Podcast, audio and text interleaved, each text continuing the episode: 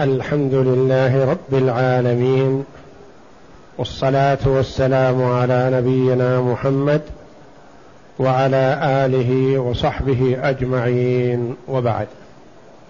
نحن لا نزال في بحث ميراث الجد والإخوة، وعرفنا فيما تقدم أن للعلماء رحمهم الله ورضي عن الصحابة أجمعين مذهبان منذ زمن الصحابة إلى يومنا هذا.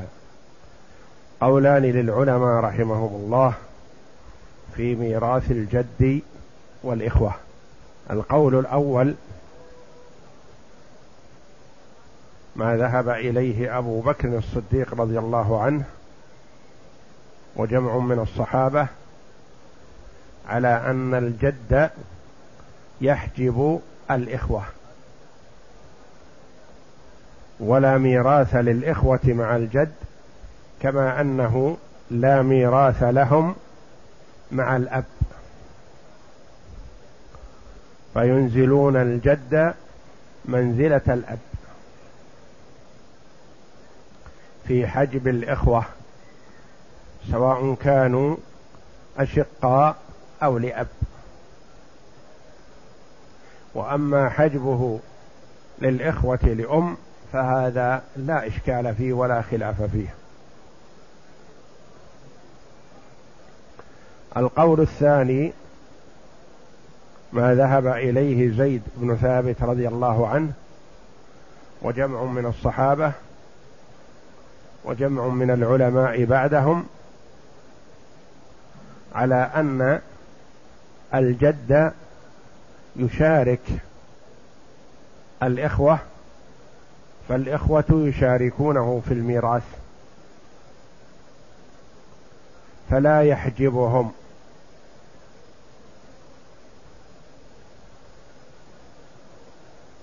وإنما هو له الخيار بين أمور، فإذا لم يكن معهم صاحب فرض فهو مخير بين ثلث المال أو المقاسمة، وهو يختار المقاسمة إذا كانوا أقل من مثليه، ويستوي له المقاسمة والثلث إذا كانوا مثليه، ويختار ثلث المال إذا كانوا أكثر من مثليه. هذا إذا لم يكن معهم صاحب فرض. وأصحاب الفروض الذين يتصور وجودهم مع الجد والإخوة هم الأم أو الجدة، والزوج أو الزوجة، والبنت وبنت الابن.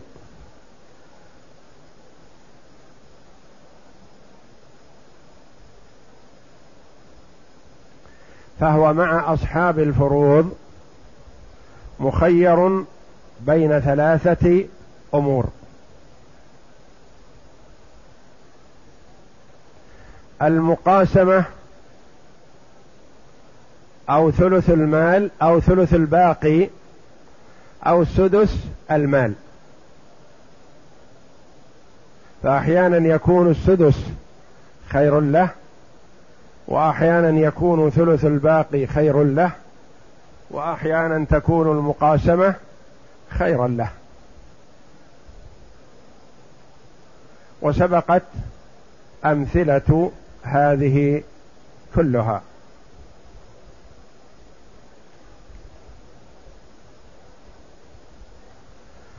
بقي موضوع الجد، أهو بمنزلة الأخ في كل شيء أم يختلف؟ وهذا ما سنبحثه الآن إن شاء الله. يقول المؤلف رحمه الله: هل حكم الجد مع الأخوات كالأخ أم يختلفان؟ نقول حكمه حكم الجد في أحوال ويختلف في أحوال. قال رحمه الله: الجد مع الأخوات كالأخ في السهم، يعني أن الجد مع أخت أو أخوات يكون له مثلي الأخت في المقاسمة، يكون له مثلها،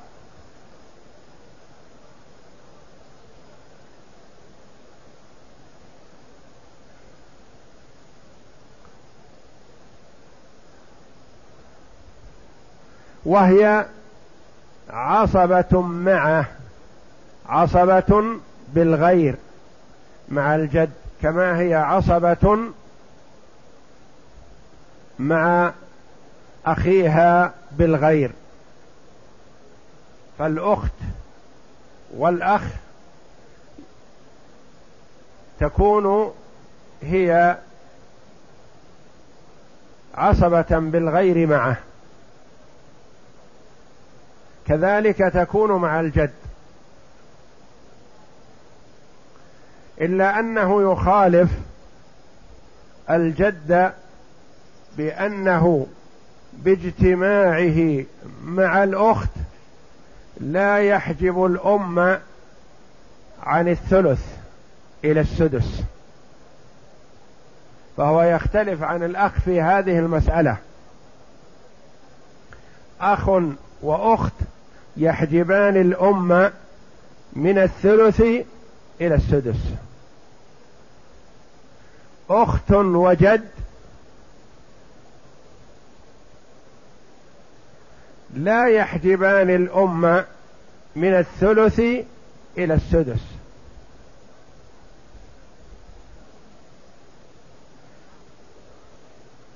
ومثل ذلك لو كان أخ وجد،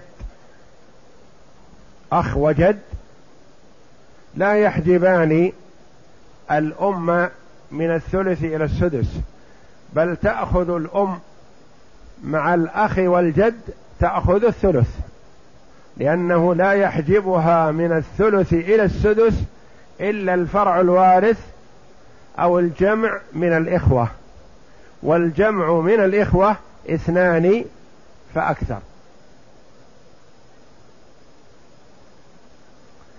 جد وأخت تأخذ الأم الثلث، جد وأخ تأخذ الأم الثلث،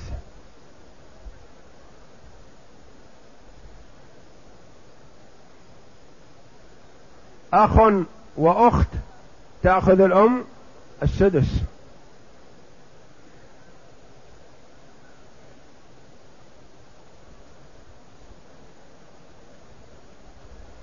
الجد مع الأخوات كالأخ في السهم، فله مثل ما للأخت، يعني إذا أخذت الأخت 1 يأخذ الجد 2، إذا أخذ الجد 2 أخذت الأخت 1، إذا أخذ الجد 4 أخذت الأخت 2 في موضوع المقاسمة.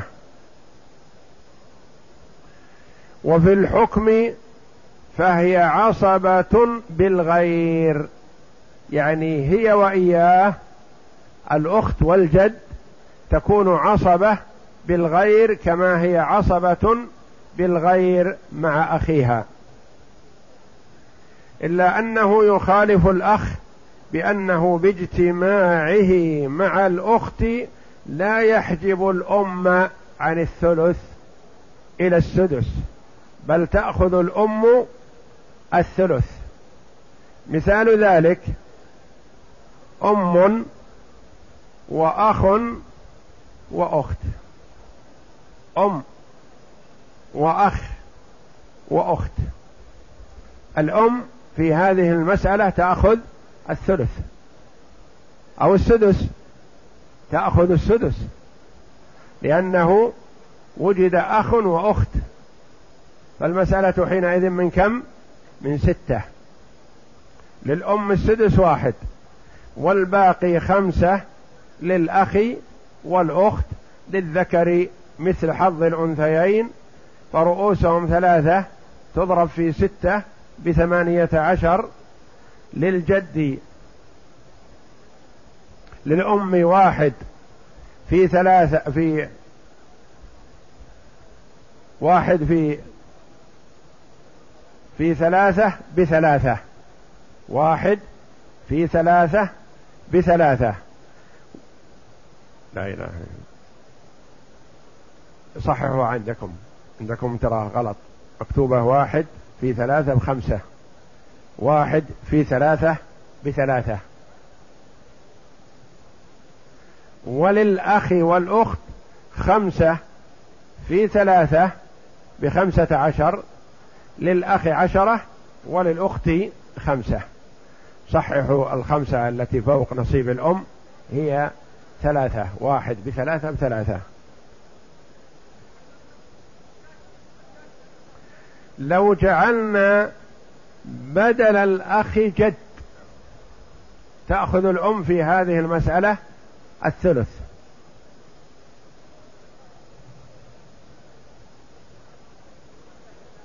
تكون المسألة حينئذ من 3 للجد. للأم الثلث 1، ويبقى 2 للجد والأخت. وحينئذ لا شك أن المقاسمة خير له من ثلث الباقي، لأنه إذا قاسم في 2 سيأخذ 1 وثلث، وتأخذ الأخت 1/3. فنقول رؤوسهم 3 تضرب في 3 ب9، للأم 1 ب3 ب3. وللجد والأخت 2 في 3 ب6، له 4 ولها 2.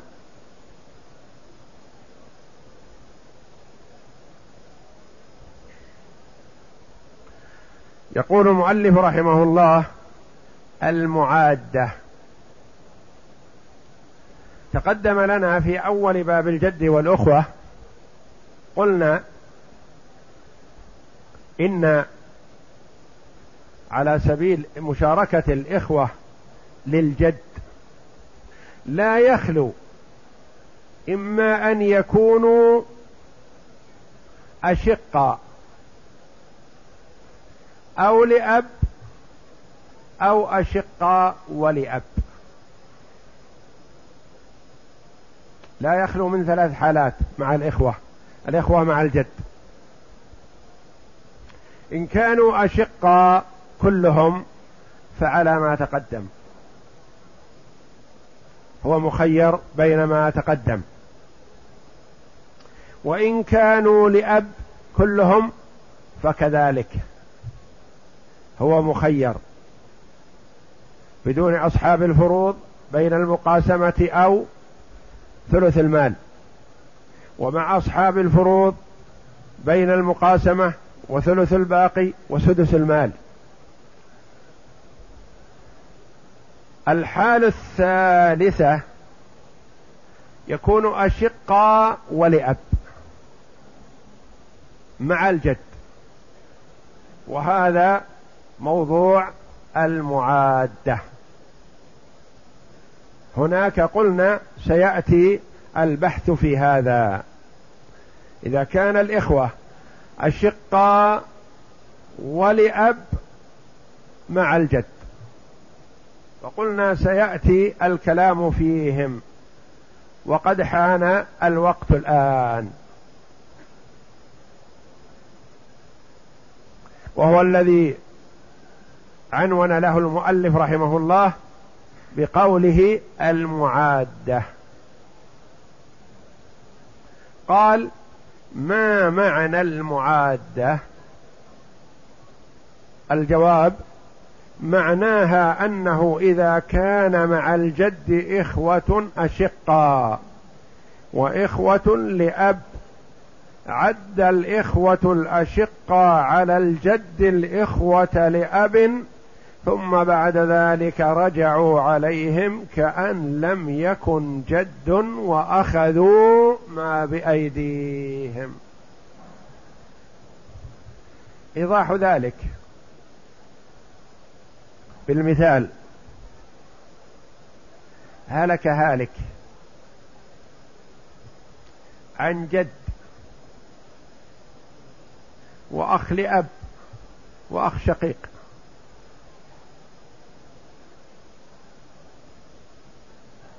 هلك هالك عن جد وأخ شقيق وأخ لأب، حضر الثلاثة. الأخ الشقيق أخذ أخاه لأب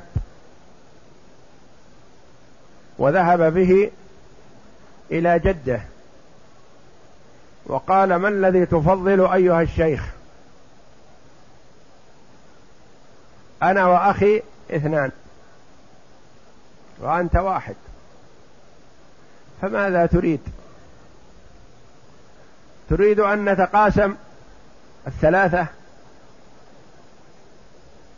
أم تريد أن تأخذ ثلث المال؟ في هذه الحال يستوي له المقاسمة وثلث المال، لأنه إن أخذ ثلث المال أخذ واحد من ثلاثة، وإن قاسم أخذ واحد من ثلاثة. فقال: نقتسم على كتاب الله.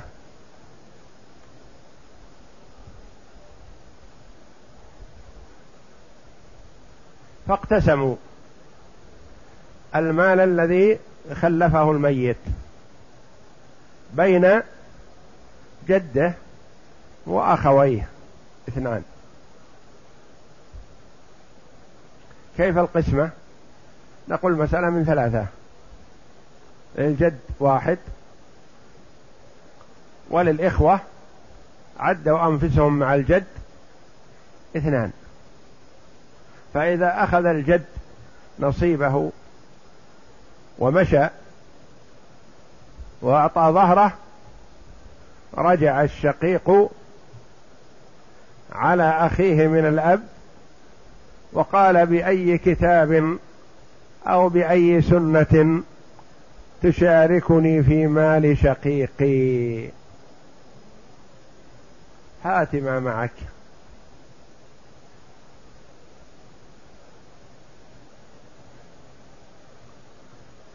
فيقول: ألم أصحبك منذ الصباح وتعدني على جدنا؟ قال: نعم، لأنك أنت وإياه سواء، أنت تدلي للميت بأنك ابن أبيه، وهو يدلي للميت بأنه أبو أبيه، فهو لا يحجبك ولا تحجبه، فأنا أعدك عليه.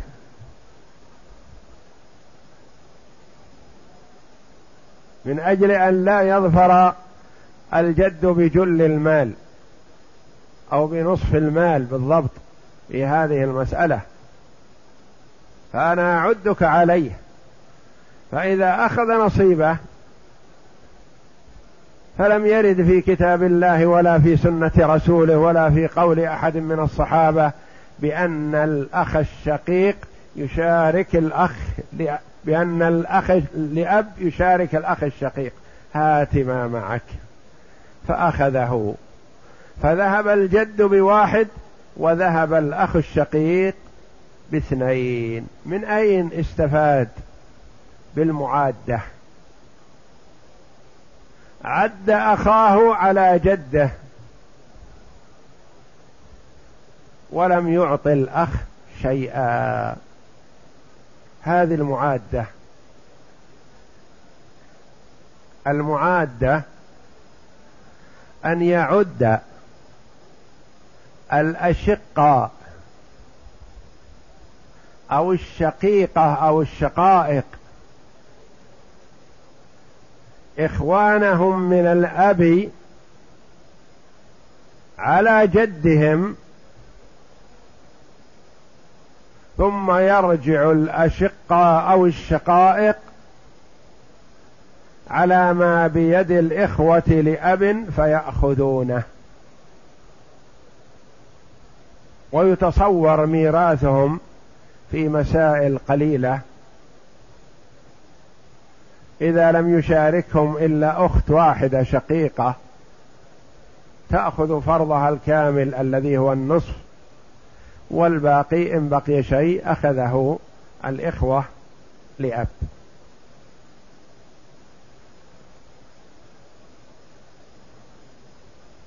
ومتى يحتاج الإخوة لأب ليعدوا الإخوة، يحتاج الأخوة الأشقاء إلى الإخوة لأب ليعدوهم. إذا كان الإخوة الأشقاء أقل من مثلي الجد، فإن كانوا مثليه أو كانوا أكثر من مثليه فلا حاجة بهم إلى الإخوة لأب، وإنما يحتاجونهم إذا كانوا أقل من مثليه. ما هي المسائل التي يتصور فيها أن يكون الإخوة الأشقاء أقل من مثلي الجد؟ 5 مسائل.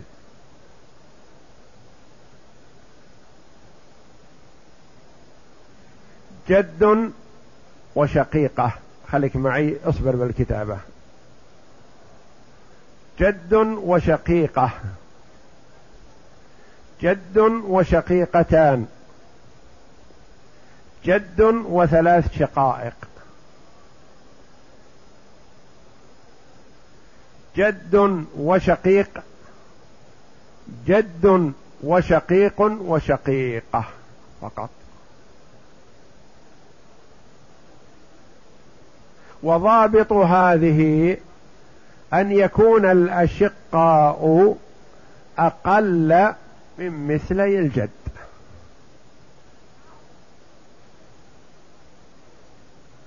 يكون أقل من مثلي الجد، ويتصور كونهم أقل من مثلي الجد في هذه الصور 5 فقط.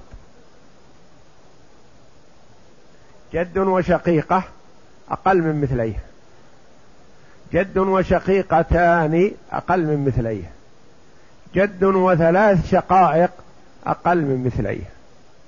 لو صاروا جد و4 شقائق لا، صاروا ليس في حاجة إلى المعادة لأنهم مثليه. جد وشقيقة، جد وشقيقتان، جد وثلاث شقائق، جد وشقيق واحد، جد وشقيق وشقيقة. 5 المسائل اللي يحتاج فيها إلى المعادة بحيث يوصلونهم إلى أن يكونوا مثليه أو أقل. أكثر من مثليه لا فائدة فيها. فائدة الأشقاء بأن يصطحبوهم إلى أن يوصلوهم إلى أقل، إلى أن يكونوا مثليه أو أقل، يستفيدوا نصيبهم. صور المعادة وصلها العلماء رحمهم الله إلى 68 مسألة صورة، وهذه تعرف والحمد لله بالاستقراء، يعني تنظر إذا كان الأشقاء أقل من مثلي الجد فيحتاج للمعادة، يعني معناه إذا احتاجوا إليهم عدوهم على الجد، وإن لم يحتاجوا إليهم فلا يعدونهم وليسوا في حاجة إليهم. والمسائل والصور الخمس التي فيها المعادة اقسم، وهي مسجلة هنا شاركوني، ثم بعد ذلك تنقلونها إن شاء الله. جد وشقيقة وأخوان لأب. هالك عن جد وشقيقة وأخوان لأب، انتبه لها. كيف نؤصلها هذه؟ نقول للجد ماذا تريد؟ جد وشقيقة وأخوان لأب، هذه المسألة هالك. الجد حينئذ إن قاسم ماذا يقاسم؟ يقاسم الشقيقة واحدة والأخوان لأب، وإن أخذ ثلث المال أخذ واحد من ثلاثة، وإن قاسم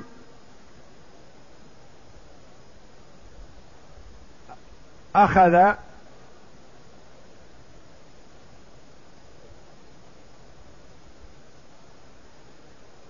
لأنهم أكثر من مثليه بزيادة أخت، أخوان مثل الجد والأخت زيادة، فأيهما أحظ له في هذه الحال؟ سيختار الثلث بلا شك. نقول إذن المسألة من ثلاثة، نعطي الجد الثلث واحد، ونقول الباقي للشقيقة مع الأخوين لأب. كم بقي؟ بقي اثنان.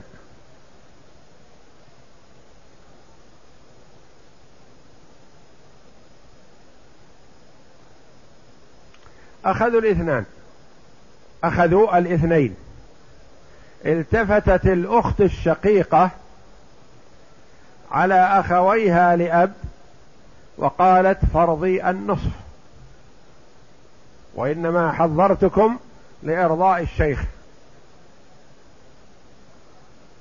لئلا يقاسمني، لأنه لو قاسمني وحدي أخذ نصف المال وأنا أخذت نصفه، وأنا الآن لي أكثر.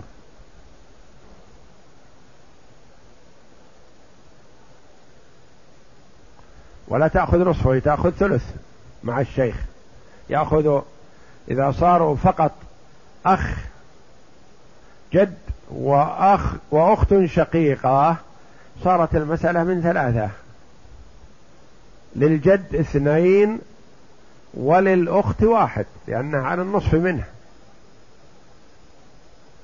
فهي أحضرت أخواها من الأب لتهيب الشيخ ولا يقاسمها. فحينئذ يكون لها هي النصف، واحد ونصف من ثلاثة.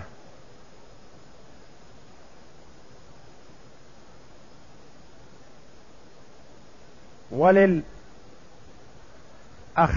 لأب لهم الباقي في هذه المسألة، فنقول لنستخرج نصف لأن إذا قلنا المسألة من ثلاثة ما خرج لها نصف الأخت، وإنما مخرج النصف من اثنين. نضرب المسألة 3 في 2 بكم؟ ب6. نقول للجد 1 في 2 ب2، وللأخت 1.5 ب2، لكلها 3.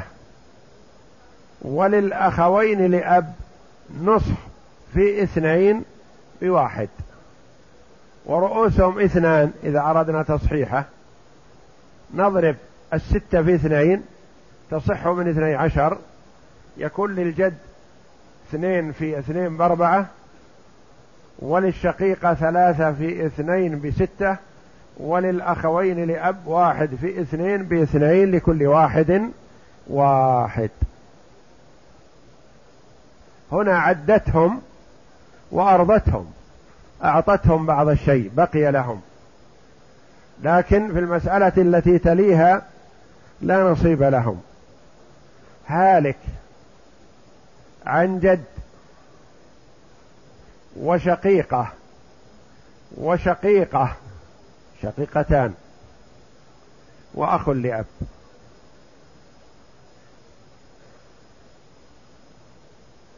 المسألة من عندنا فيها جد وشقيقتان وأخ لأب.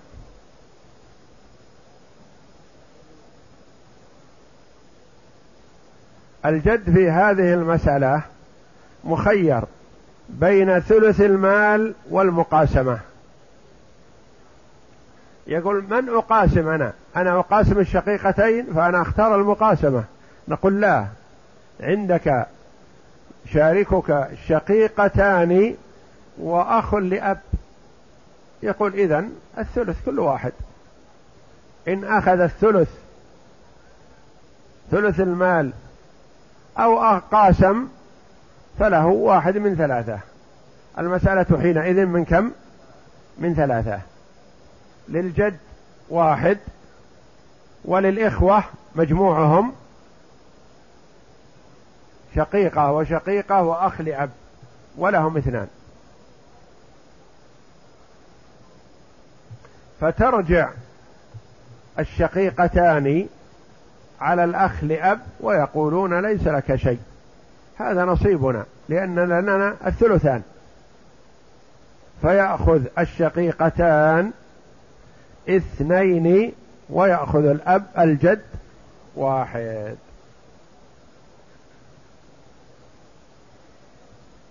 المسألة 3 جد و3 شقائق وأخت لأب.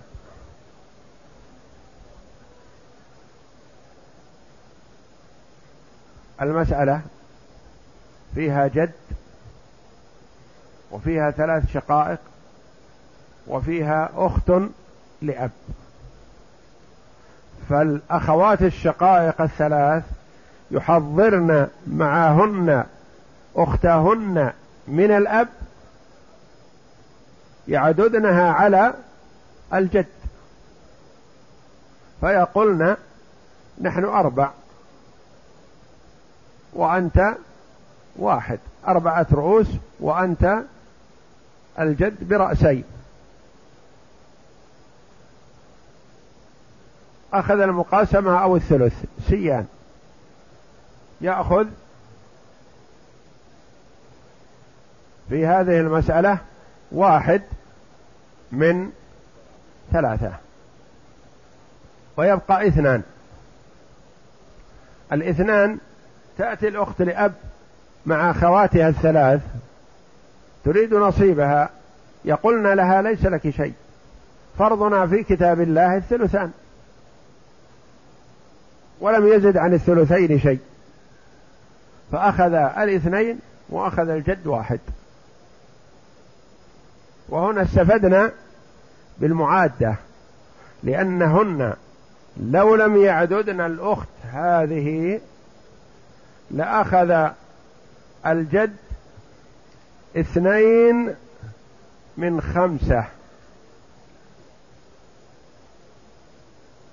5، 2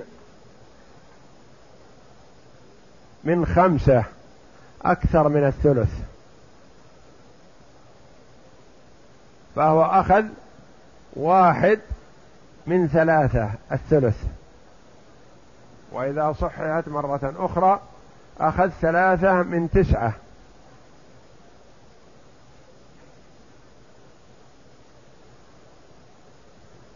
جد. مثال آخر: جد وشقيق وأختان لأب.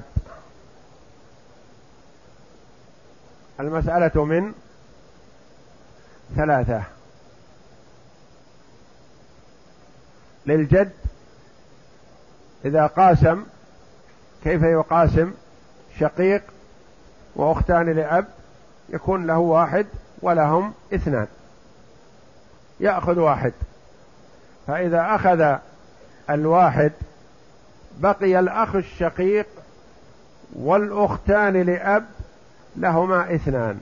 التفت الأخ الشقيق على الأختين لأب وأخذ ما معهما، فأخذ الأخ الشقيق 2 وأخذ الجد 1 ولم يأخذ لأب شيئا. وقد استفاد الأخ الشقيق في هذه المسألة بالمعادة، عد أختيه لأب ولم يعطهن شيئا.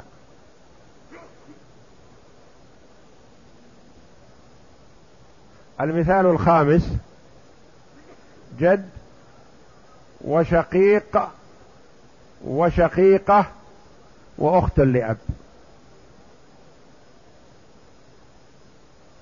المسألة كذلك من 3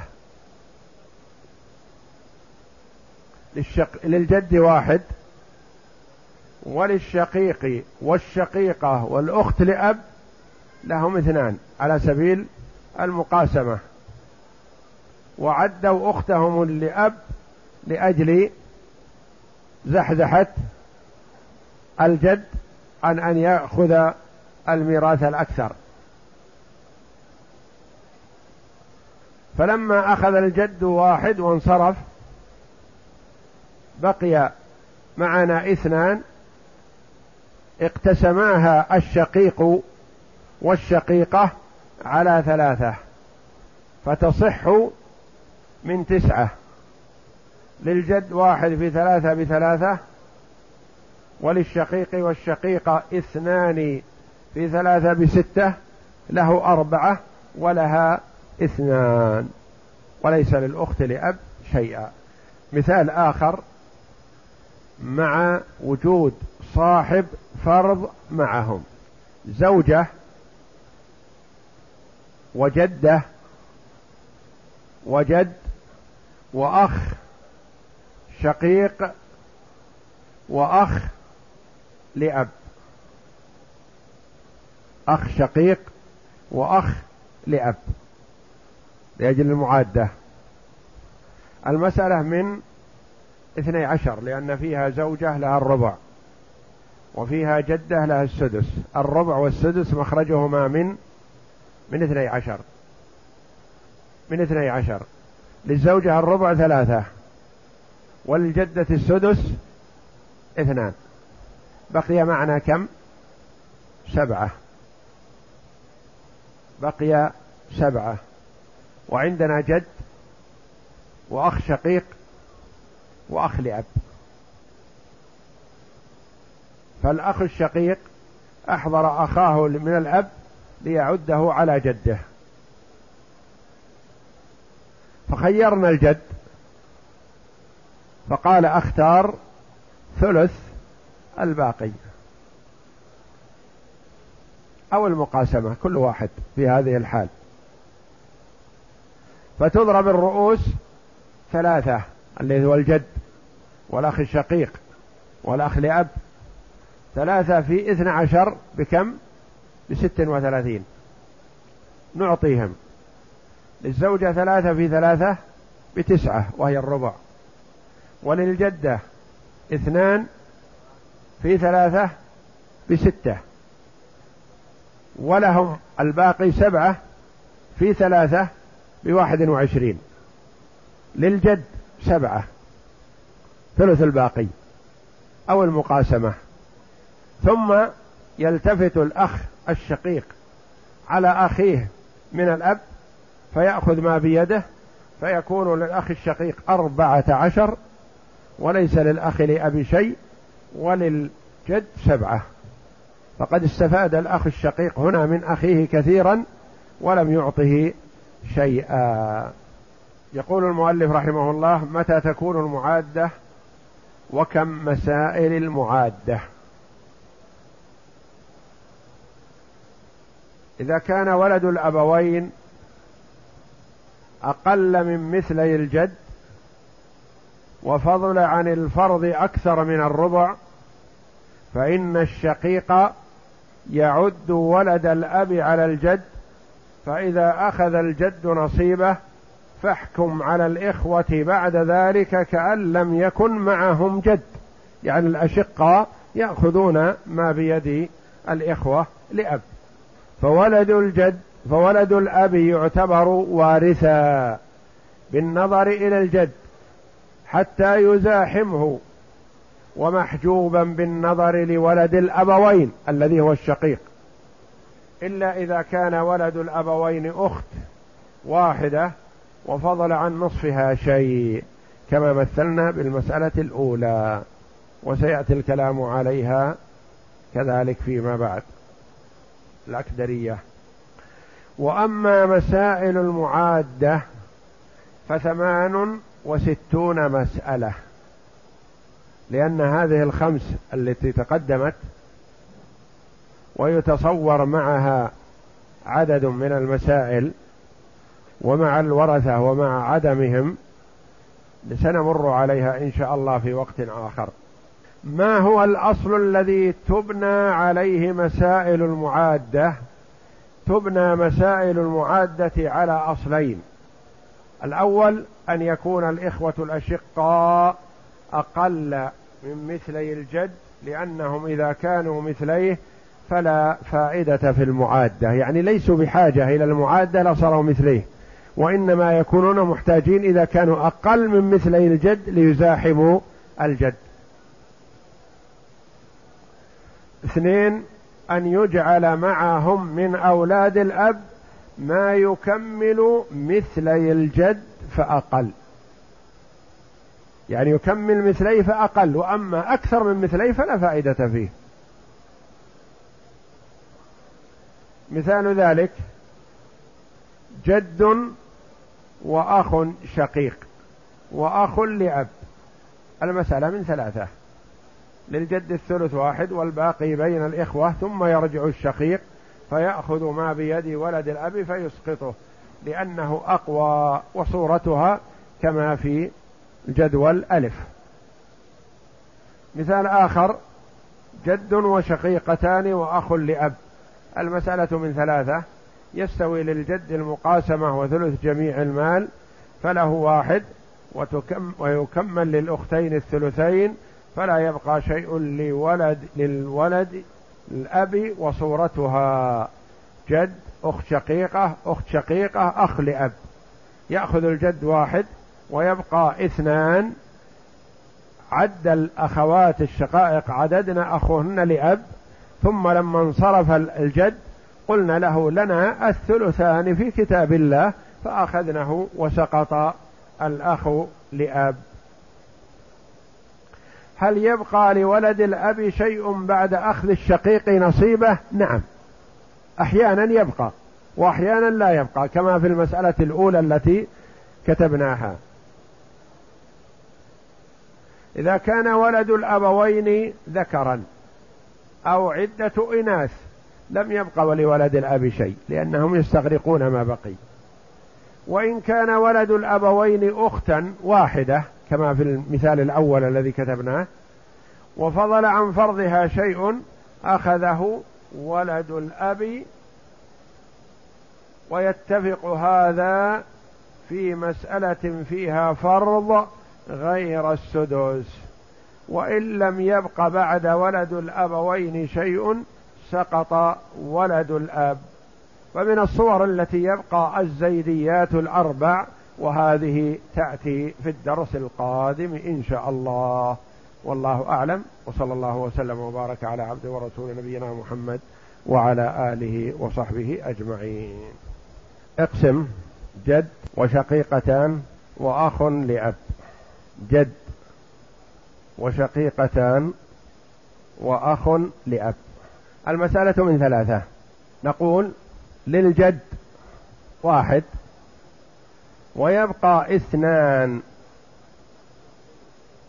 ويبقى اثنان، عندنا شقيقتان وأخ لأب، أبقينا الاثنين لأن رؤوسهم معادلة لرؤوس الجد مثليه، فالتفتت الشقيقتان وقالت لأخيهما لأب هات ما معك ليكمل لنا الثلثين، لأن لنا ثلث المال، فيأخذ الشقيقتان ما بيد الأخ لأب ولا يبقى للأخ لأب شيء، لأنه أخذنا فرضهن الثلثان.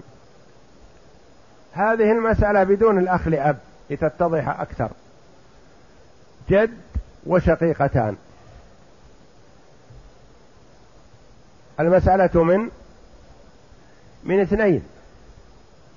جد وشقيقتان، المسألة من اثنين، للجد واحد وللشقيقتين واحد، رؤوسهما اثنان في اثنين بأربعة، للجد واحد في اثنين باثنين، وللشقيقتين واحد في اثنين باثنين لكل واحدة واحد. هنا لما لم يكن معهما أخ لأب قاسمهما الجد، وأخذ الجد نصف المال ولهما النصف لكل واحدة الربع، فلما عددنا الأخ لأب أخذ الجد ثلث واحد من ثلاثة بدل النصف، والأخوات أخذنا ثلثين لكل واحدة ثلث، فقد استفاد الأخوات الشقائق من أخيهن من الأب بالمعادة. إيش معنى المعادة؟ يعني عددنه على الجد ولم يعطينه شيئا. هلك هالك عن جد وشقيق وأخ لأب. جد وشقيق وأخ لأب، المسألة من ثلاثة بالمعادة لأن رؤوسهم ثلاثة، يأخذ الجد واحد ويبقى اثنان، من يأخذها؟ الأخ الشقيق، ويسقط الأخ لأب. وهنا استفاد الأخ الشقيق من أخيه من الأب، عده على جده ولم يعطه شيئا.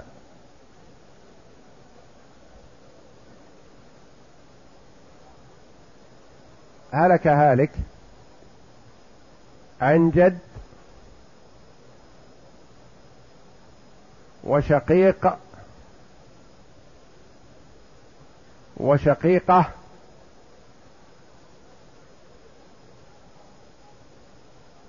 وأخت لأب.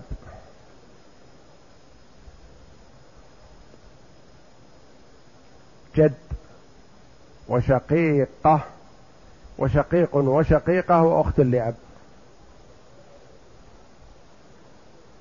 المسألة من ثلاثة، للجد الثلث واحد يقاسمهم ويبقى اثنان، للأخ الشقيق والأخت الشقيقة ويسقط الأخت لأب، رؤوسهم كم؟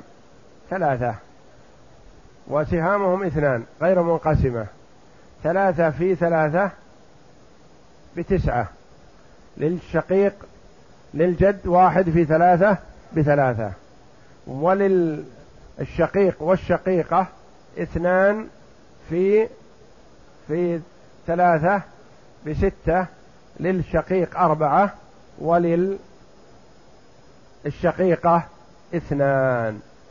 هنا استفاد من أختهم لأب، عدوها على جدهم ولم تأخذ شيئا، فقد أخذ الأخ الشقيق هنا أربعة بينما أخذ الجد ثلاثة، ولو كانت المقاسمة لتساووا معه، والله أعلم، وصلى الله وسلم وبارك على عبده ورسول نبينا محمد وعلى آله وصحبه أجمعين.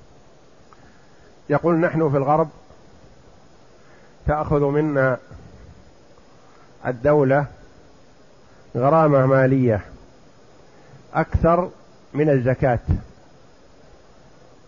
فهل تكفي هذه الغرامة عن الزكاة التي تجب علينا في أموالنا التجارية؟ والجواب: لا تكفي، لأن الزكاة تصرف للأصناف الذين ذكرهم الله جل وعلا، والغرامة التي تؤخذ في بلاد الغرب تأخذها الدولة، والدولة كافرة،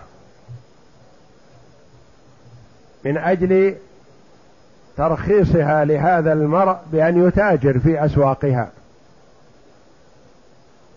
فهي غرامة وليست زكاة، ولا تجزئ عن الزكاة الواجبة شرعا.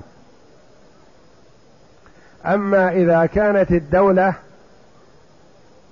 مسلمة وأخذت باسم الزكاة مبلغا من المال فيحسبه التاجر من زكاته، لأنه من حق الدولة أن تستلم الزكاة وتصرفها في مصارفها الشرعية، فإذا طلبت الزكاة فيعطيها المرء زكاة ماله ويحتسبها من زكاته إذا لم تطلب كل الزكاة.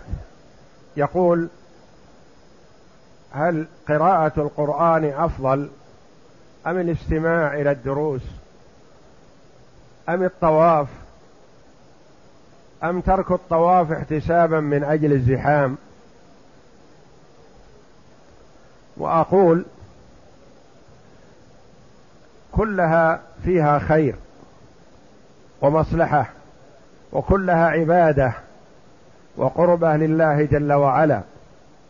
قراءة القرآن وحضور مجالس العلم والطواف بالبيت كلها خير، وعلى المرء أن ينظر في الشيء الذي يستفيد منه روحيا وينشط له. إذا كان في حال الطواف أنشط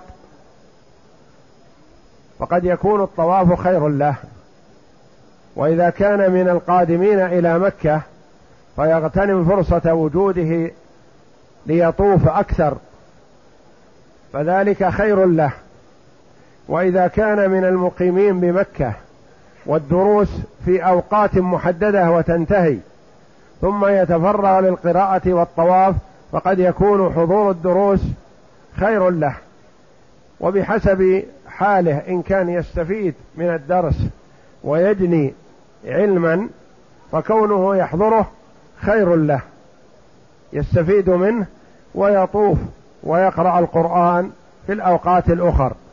يقول: المكي إذا خرج إلى الحل وأدى العمرة هل يكون له أجرها كحجة مع النبي صلى الله عليه وسلم؟ وأنا لم أعتمر في العام الماضي في رمضان وقد ندمت وحزنت حزنا شديدا بعد رمضان. لا يا أخي، لا تندم ولا تحزن ما دمت تطوف بالبيت، فأفضل أعمال العمرة هي الطواف بالبيت، والطواف يتسنى للمكي ولله الحمد في كل وقت. أكثر من الطواف بالبيت وأنت على خير. أنت في مكة لا يحسن أن تخرج للإتيان بعمرة، خاصة إذا كنت قدمت مكة بعمرة فلا تخرج للإتيان بعمرة أخرى. أما إذا كنت مقيما بمكة وأردت أن تخرج للعمرة فلك ذلك، لأنه ثبت أن أنس بن مالك رضي الله عنه كان يقيم بمكة فإذا نبت شعر رأسه واسود وتكاثر خرج إلى الحل واعتمر. فالمكي إذا خرج إلى الحل واعتمر له ذلك، لكن لا يحسن التردد في هذا والإكثار كما يفعل بعض الناس. إذا كان قادم من جهة ما وأدى العمرة فيكتفي بها ولا يكرر، يكثر من الطواف بالبيت، إلا إن خرج من مكة لحاجة من الحاجات أو لزيارة المسجد النبوي، فإذا عاد إلى مكة يعود إليها بعمرة، يعود إليها محرما بعمرة. أي نعم، إذا ذهب إلى المدينة أو جدة أو الطائف أو أي مكان. ما مقدار المد بالغرامات المعروفة؟ المد 4 أمداد، أربعة الأمداد صاع، ومن عليه إطعام عن كل يوم. قال العلماء إذا أخرج 1.5 كيلو فحسن، لأنها تزيد عن نصف الصاع الوارد في الحديث: هل يرث الأخوة لأب أخاهم المتوفى أم الأخ الشقيق؟ يعني إذا كان المتوفى له إخوة أشقاء وله إخوة لأب فالميراث لإخوته الأشقاء دون الإخوة لأب. توفي شخص وله أخ شقيق وأخوين من الأب، فكيف يوزع الميراث؟ المال للأخ الشقيق ولا يرث الإخوة الأشقاء مع الأخ